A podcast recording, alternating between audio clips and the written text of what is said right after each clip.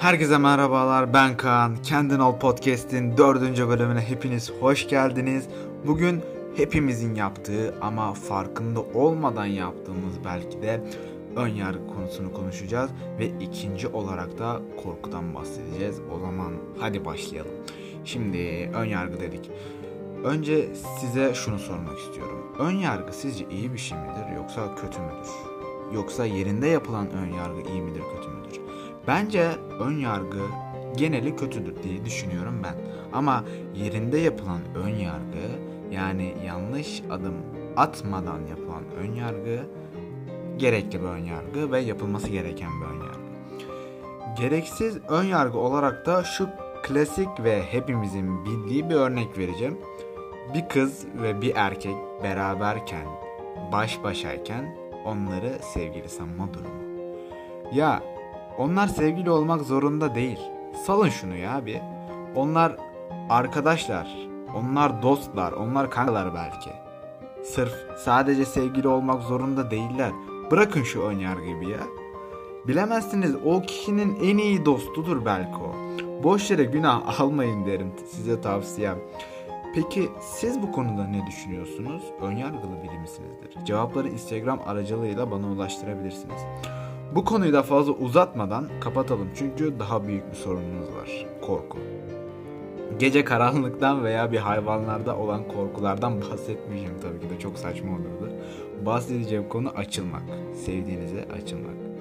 Çoğu kişinin bu konu hakkında sorunu var ben dahil olmak üzere. O yüzden biraz açıklık getirelim bu konuya.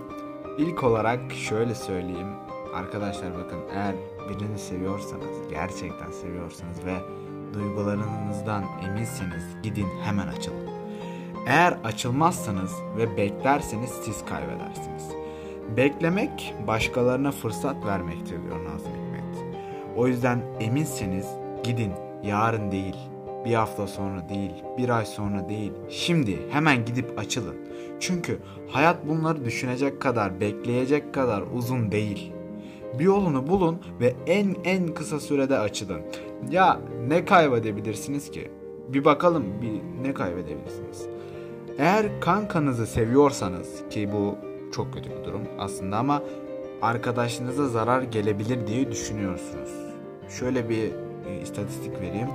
Türkiye'deki erkeklerin %90'ı kankalarına hoşnut buluyor aslında böyle diyebilirim. Anne diyor işte arkadaşlarımıza zarar gelebilir falan filan. Ya tamam ama bu da biraz karşı tarafı ilgilendiriyor aslında. Çünkü onun ne tepki vereceği, neler hissedeceği biraz da ona bağlı. Ona göre de e, bir şeyler e, olabilir. Bozulup bozulmaması arkadaşınız biraz da onun elinde aslında. Başka ne olabilir? E, reddedilme. Yani reddedilebilirsiniz. Bu dünyanın sonu değil. Dünyada 7,5 milyar insan var. İlla ki biri olacak ve o kişi sizi gerçekten sevecek. Yani korku hepimizde var aslında. İnsanların onundan 9'u reddedilme korkusu yüzünden açılamıyor. Bir de hiç açılmadığınızı düşünelim. Bu bayağı kötü. Bu onda her şeyden daha kötü. İçinize atıyorsunuz. içinizde kalıyor.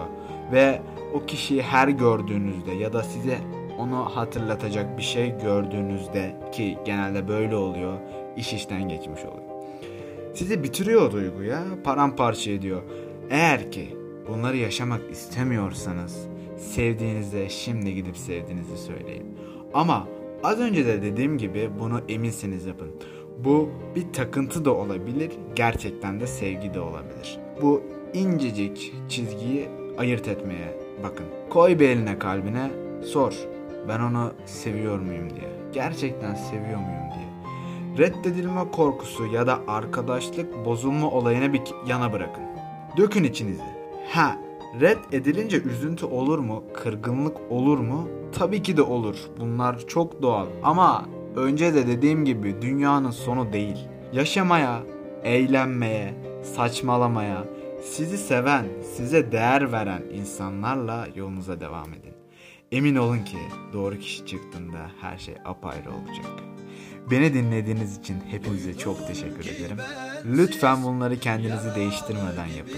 Çünkü hepiniz kendiniz olduğunuzda güzelsiniz. Sizi çok seviyorum. Beni dinlediğiniz için tekrardan çok teşekkür ederim. Hoşçakalın. Kuşlar gibisin beni bırakıp gittin böyle çekersin